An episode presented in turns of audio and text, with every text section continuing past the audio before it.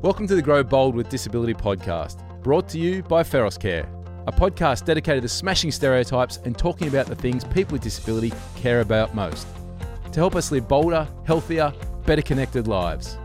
I'm journalist Pete Timms. And I'm Tristan Peters. I work for Disability Service Directory Clickability and am a wheelchair user living with spinal muscular atrophy. Today's episode of Grow Bold with Disability is Growing Bold and Looking Different.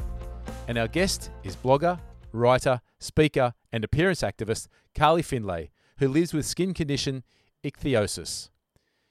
In this episode, we'll discover what it's like growing up and looking different to what is considered normal and how Carly has overcome people's perceptions to receive an Order of Australia, amongst many other amazing accolades. Carly, welcome to Grow Bold with Disability. Thank you for having me.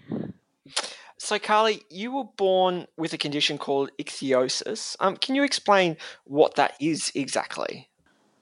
Yeah, so it's a rare, severe skin condition. Um, I have Netherton syndrome, um, the type of ichthyosis, which is on the severe scale of ichthyosis family, and it's also very a, a very rare form of ichthyosis. So there's about 25 types, and it varies um, in severity and also appearance and treatment. And my type is on the severe end. For me, it means that I have red and scaly and often painful itchy skin. Um, um, it's all over my body, but my face is the reddest. I think that's because it is um, exposed to the elements more, and um, it's not always or nearly ever the sorest. Um, my legs are often the sorest, and I don't know why, um, but they get um, infected um, more and painful more than uh, my face ever does. It's yeah, it affects lots of different things. Your skin is the biggest part of your body, the biggest organ of your body, so it affects like temperature regulation, metabolism. Although although when I reached thirty, my metabolism I found was just like everyone else's. Um, uh, it also affects, um, uh, particularly in children, there's a failure to thrive because we use so many um, nutrients trying to build our um, skin. And so, for you, a, a, a person without ichthyosis, you would shed um, 28 days worth of skin in 28 days. For me, I would shed 28 days worth of skin in one day. So we're constantly losing Wow. skin using calories. Yeah. And it affects lots of other things as well. Like, um, you know, we're susceptible to allergies. Um, I don't have have many, but I know lots of people that have a lot of food allergies. Um, we also uh, have problems with our eyes, um, ears. Yeah, lots lots of different things. So, what sort of treatment do you get? Um, I maintain it on a daily basis with um, liquid paraffin, soft white paraffin. So that's the ointment that gets made up by the chemist. Um, I take Panadol if needed. I take antihistamines to stop the itch. Uh, if I have an infection or want to prevent an infection, I take antibiotics, and I also have um, some quite strong painkillers that have only come about in recent years. I avoided painkillers for a very long time, and I was referred to the pain management clinic quite recently, about four years ago, and it's really been great because the Panadol just wasn't doing a lot. Um, I also do, you know, like you know, uh, baths and showers with um, uh, stuff that isn't doesn't have sodium lauryl sulfate in it.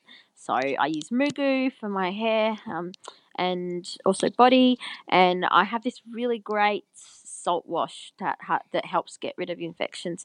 Um, or I just use a salt, you know, salt um, in a from the supermarket. Yeah. So, you mentioned some of the physical aspects of ichthyosis, but I imagine some of the biggest challenges obviously come down to ableism and ableist language. Um, can you tell us a bit about that and some of the challenges that you encounter? Yeah, I I would definitely say that the biggest thing um, barrier for me um, is the ableism, the, the society societal reactions to ichthyosis. So the um, inquisitive nature of people can get quite tiring. Um, people's need to know why I look the way I do. Um, obviously, you know, I have a facial difference. Um, people are very keen on asking me, um, having to explain things, you know, like even not now, but when I had to go to get a new cleaner, I'd have to talk about how there'd be, you know, a lot of skin around, or, um, you know, I've had issues with cleaners not wanting to do it. Um, or being scared when I'm home. There's things, you know, like catching a taxi is always hard um, because they're fearful or, um, you know, regularly asking me about my face. Um, you know, I've I've done, um, I've taken a couple of complaints to the Human Rights Commission. I think three in 2013, um, and you know, I write about it in the media a lot. Uh, that sort of stuff interrupts my day more than you know the getting ready, putting cream on my entire body. Like I'm, you know, very used to that.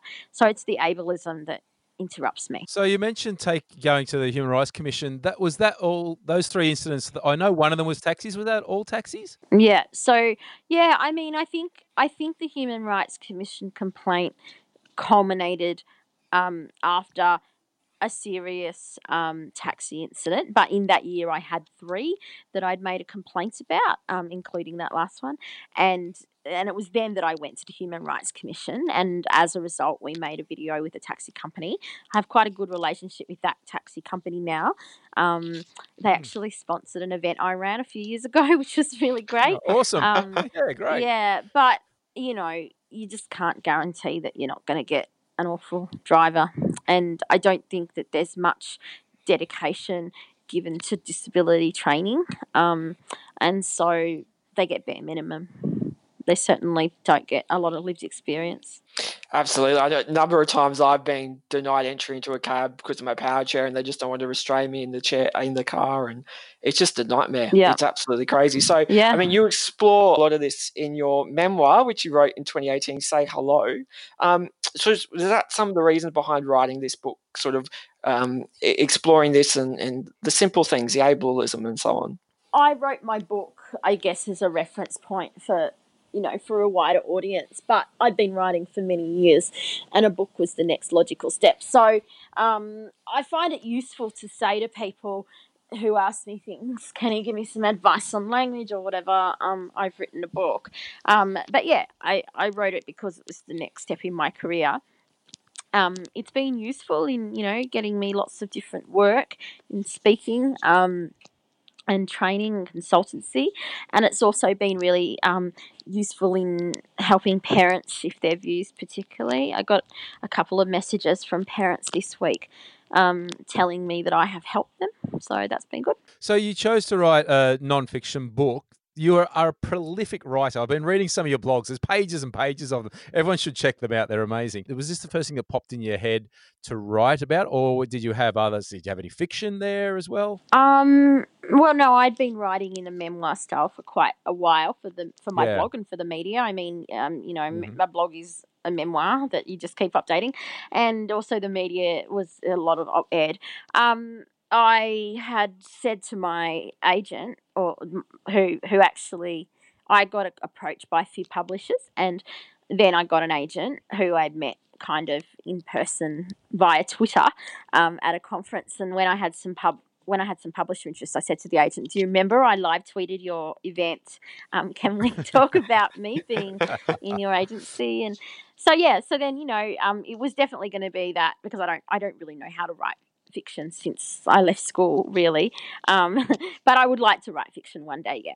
So yeah, I, I mean, I think it's good to write in the style that you know and become an authority on something, and that for me was about, I, I guess, you know, becoming an authority on myself, but also on um, facial difference and appearance diversity issues.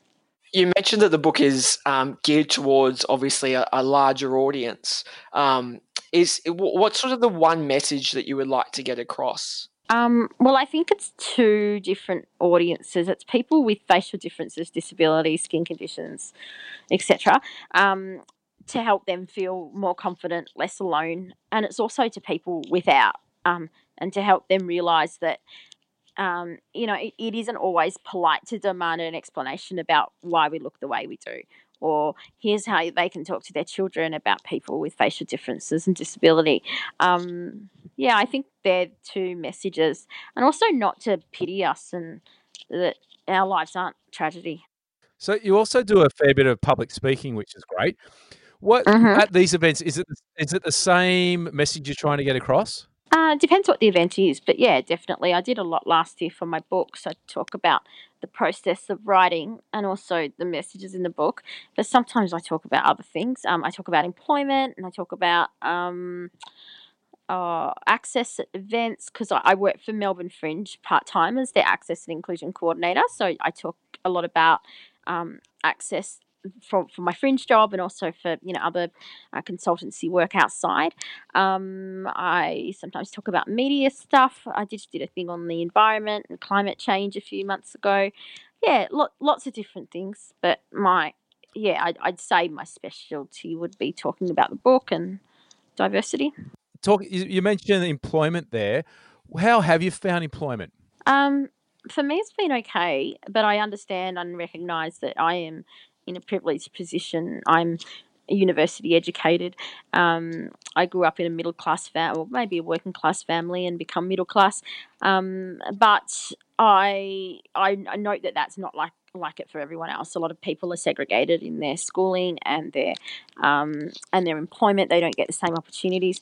I went to university. It was expected of me. My parents were quite strict when I um, after well, as I was as I was a kid, and they said that I had to go to university. Um, I grew up in Albury Wodonga, which is on the border of New South Wales and Victoria, Mm-hmm. and in that um, in that area, the courses that I did that I wanted to do didn't exist there, and still don't actually. Twenty years on, um, so I had to. My parents wouldn't let me go go away for uni, and and that was good, I guess, in hindsight, because it allowed me to live at home and uh, be a bit more financially secure there. But um, I had to do a bachelor of e-commerce, which I hated. Uh, it was all economics and accounting. I was not very good at it. I just wanted to do journalism, and then I got I while I was at school in my last year of school, I I got a part-time job at Kmart, which was the best thing that I did. Um, it taught me a lot of professionalism, but also let me make friends that I didn't have at school, and also helped me answer questions about um, my skin in a really um, polite and assertive, yet assertive way. Um, so I did that. Uh, I worked at Kmart while I was at university for, for nearly four years, and then at the end of my degree, I applied for a number of graduate programs, and I was successful in two. Um, and I took one in Melbourne at the federal government, and I worked there for nearly fifteen years. Um, I, w- I chose the government because you know in my studies I'd learnt that they were a flexible employer, good for you know affirmative action stuff back then. Um, it was good because you know there was enough sick leave in general for me when I needed to go to hospital, and in hindsight, I stayed at a very secure job that I did not like. I worked really hard to establish a, a writing and kind of speaking career on the side, and in 2016, um, I had to give a speech before Julia Gillard. So she was at an event and I was giving a speech before her. And I got back to work and um, I was an executive assistant at the time. And I just thought, what am I doing? I have to get out of here. So, you know, I looked for lots of jobs, applied for one in a not for profit, and I got it, and it was part time. And I was really scared. I thought, what if I can't make this work? You know, what if I have to ask my parents for money? Made all these lists of things to do to make money. And in that time, um, you know, I wrote, I would write a book on the list. And I also wrote, get a contract with a, um, a big organization, a regular contract. And I got those two things within a year, you know.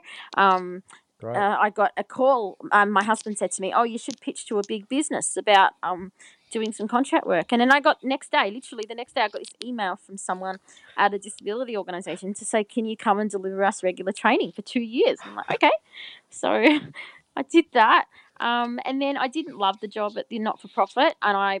Um, but I had my book deal by then, so I could take some time to write and look for other things.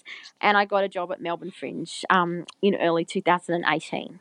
So with um with working in the arts and obviously with your employment, I imagine that there's sometimes this this misbalance of being expected to work for free, and that's a really challenging thing. Obviously, how do you how do you take on? Do, do you just have a blanket no? How do you deal with that? Yeah, I get asked to work for free a lot. I have a um, standard email and I talk about how if I say yes to working for free, it lets down the whole disability community Mm. because people see disability as very homogenous. And if I say yes, then they'll go to the next person and say, Kylie said yes, so we're going to ask you to say yes. Um, I also talk about the structural inequity of it and how they're not really contributing to um, their diversity plan or whatever it is that I'm asked to work for by getting me to work for free. Um, and in I w- I wouldn't say it's so much arts organisations, and I get that in creative industry we're often asked to work for free. So I'm a disabled person in the creative industry, so I understand it from both sides. But it is often disability organisations that do it the most. Mm. Yeah. Yeah. Why is that? Yeah, they really take advantage. They've got very low expectations, I believe. It's a lot of non disabled people working in these organisations, very low expectations. Um, I know that there's been, um, you know, I, I, know people with intellectual disability sometimes don't get paid when um, people who are disabled but don't have intellectual disability do get paid. There's that really low expectation there, and that shouldn't happen. I think it's because of the charity model of disability Mm. where disabled people are expected to take charity, to take, you know, to, to get a handout, um, not a hand up, and rely on something um, to make their lives better or to cure or to heal or whatever, um, in addition to the medical model. But yeah, I, I don't know. I, I think it's double when you work in a creative industry. And I actually had a friend who I asked for a quote, and I have to ring her after this and say, You have to charge a bit more for your services. You're too low. You're worth more than that. Yeah, nice. Yeah. So yeah, I've got a speaking agent now who who deals with all my with that. So and my and a writing agent obviously. But um yeah, I mean it's not it's not too bad now, but I will I will publicise it when I get asked to work for free now. Yeah, fair enough, I say. Yeah. Now, you received an Order of Australia this year. What did you receive that recognition for? Um working to the disability community, I guess, um, and media, working in the media and disability community. Um, yeah, it's a, quite a bizarre thing, actually. I feel really, really strange about it. Not strange, like I just, you know, it's a funny thing. It's a weird, a weird feeling. I, I don't know if it's sunk in yet. I haven't got my medal, but I keep on getting letters now from people congratulating me, and it they'll be addressed to Carly Findlay OAM. It's amazing. Are you signing off OAM now in your emails? I well, I am when it's really um, uh, when I need to do something official, but it is in my email address. And I did in the first week ring Peter Dutton's office to complain about the treatment of refugees and the coronavirus evacuees. And I said, um, hello, my name's Carly Findlay, OAM, and I'm calling to complain about your inhumane treatment of people on Christmas Island. so yeah, I have used it, and also I had to email our landlord to get something done, and it did get done quite quickly, considering it didn't get done before I had the OAM. So I don't know whether that's Oh. related, but yes, I have been. Oh, I love it. I have been using Use it, it when bit, but. I don't. yeah, I feel it's it is a bit weird, and I've had a cut. You know, like I try to separate work like my, my fringe work a little bit from my other work but it's it's very hard to. And i think that comes from being at the government where i had to lead those two different lives for such a long time. But um yeah in at, work they said oh do you want the website change i'm like no like i haven't got any of that stuff at work or anything. That's that's too weird. Um but yeah in my in my own life i have been um, doing that. It's you know it's nice. And i think I really want it to be visible to other disabled people to see what's possible. And also, Yeah, I feel like we have to work harder to prove ourselves than most other people. And um, maybe this might mean I can, I don't know, I, you know, I still work hard, but maybe I can just have a rest. Maybe I prove myself a little now. I don't know.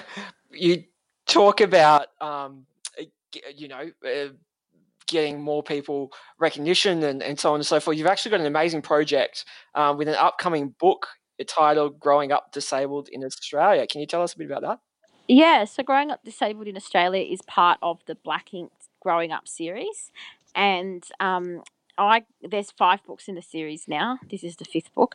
I got asked to write for Growing Up African in Australia, as I have African uh, a South African mother, um, and when I got asked to write for that. I wrote, I don't actually write a lot about race, but I wrote about race for that book and and race and disability. Um, and I asked my agent, I said, should we pitch growing up disabled at the same time? And we did. And they said yes. And, you know, I had the book deal quite quickly. I had, I, so that meant I had two book deals in a year, which was exciting. Um, and then uh, I had to keep that really secret until December 2018 when we put a call out for submissions. And we had, in five months or six months, we had um, 366 submissions. Um, Wow. And yeah, and so we chose we chose around 40 and then I commissioned a couple of a few, a few others so um, whose voices you know we, we didn't hear from in the submissions so the you know the hunger for that uh, writing and reading in, is really there lots and lots of people submitted and uh, it's out in June we've got people like Jordan Steele John in the book Mm. he told his story um, Isis Holt the, Olymp- the Paralympian um, we also have Jane Rosengrave, who is an Aboriginal woman who grew up in institutions and has done some amazing work around um, the Disability Royal Commission and also the Royal Commission into, Institutionalised Violence in 2016. Um, El Gibbs from People with Disability Australia is in there. Uh, and then we've got some people that you might not have known. Um, we've got some people who are still growing up, um, and we've got people who are elders in the community. Yeah. Two of my friends have actually um, contributed to it, so they're, they're very, very excited to be published. Oh, who are they? Uh, Todd and Chantel. So they're they're very, very keen to be published. Oh yes, published I know. authors. I know both of them. Yeah. It's a really great opportunity, and I know for the, from the other growing up books, like um, Growing Up Asian in Australia was released over ten years ago, and Ben Law submitted to that, and then he went on to you know do an amazing job in writing and playwriting and for TV writing, and then he you know edited Growing Up Queer in Australia.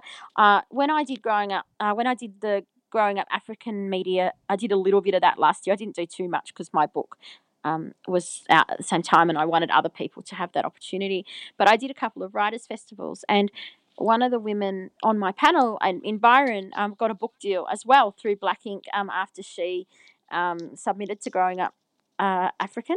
She was published in that, so that's great. Nice. Um, yeah, it's it's a really good opportunity for people. And um, one of the things I'm doing is uh, preparing the contributors for working with the media. I want this to be a really positive experience for them. A lot of people have had bad experience with the media or haven't had any experience at all because disability is not often covered in a great way by the media. So I want to use my media skills to um, help people um, and also help the media uh, with this project. And we got some funding to do that, which is great. Uh, finally, Carly, as you know, this podcast is called Grow Bold with Disability. Can you tell us what living a bold life is to you? Um, am I allowed to swear? Oh, go for it. Yep, go for it. it's like it's in a good way. Um, I I do a little tweet most days about um, what I'm wearing. I do it on Instagram and, and Facebook as well, but on Twitter we've got um, 280 characters, and so for the purpose of brevity, I say I'm wearing this today. And I'm feeling fucking fabulous.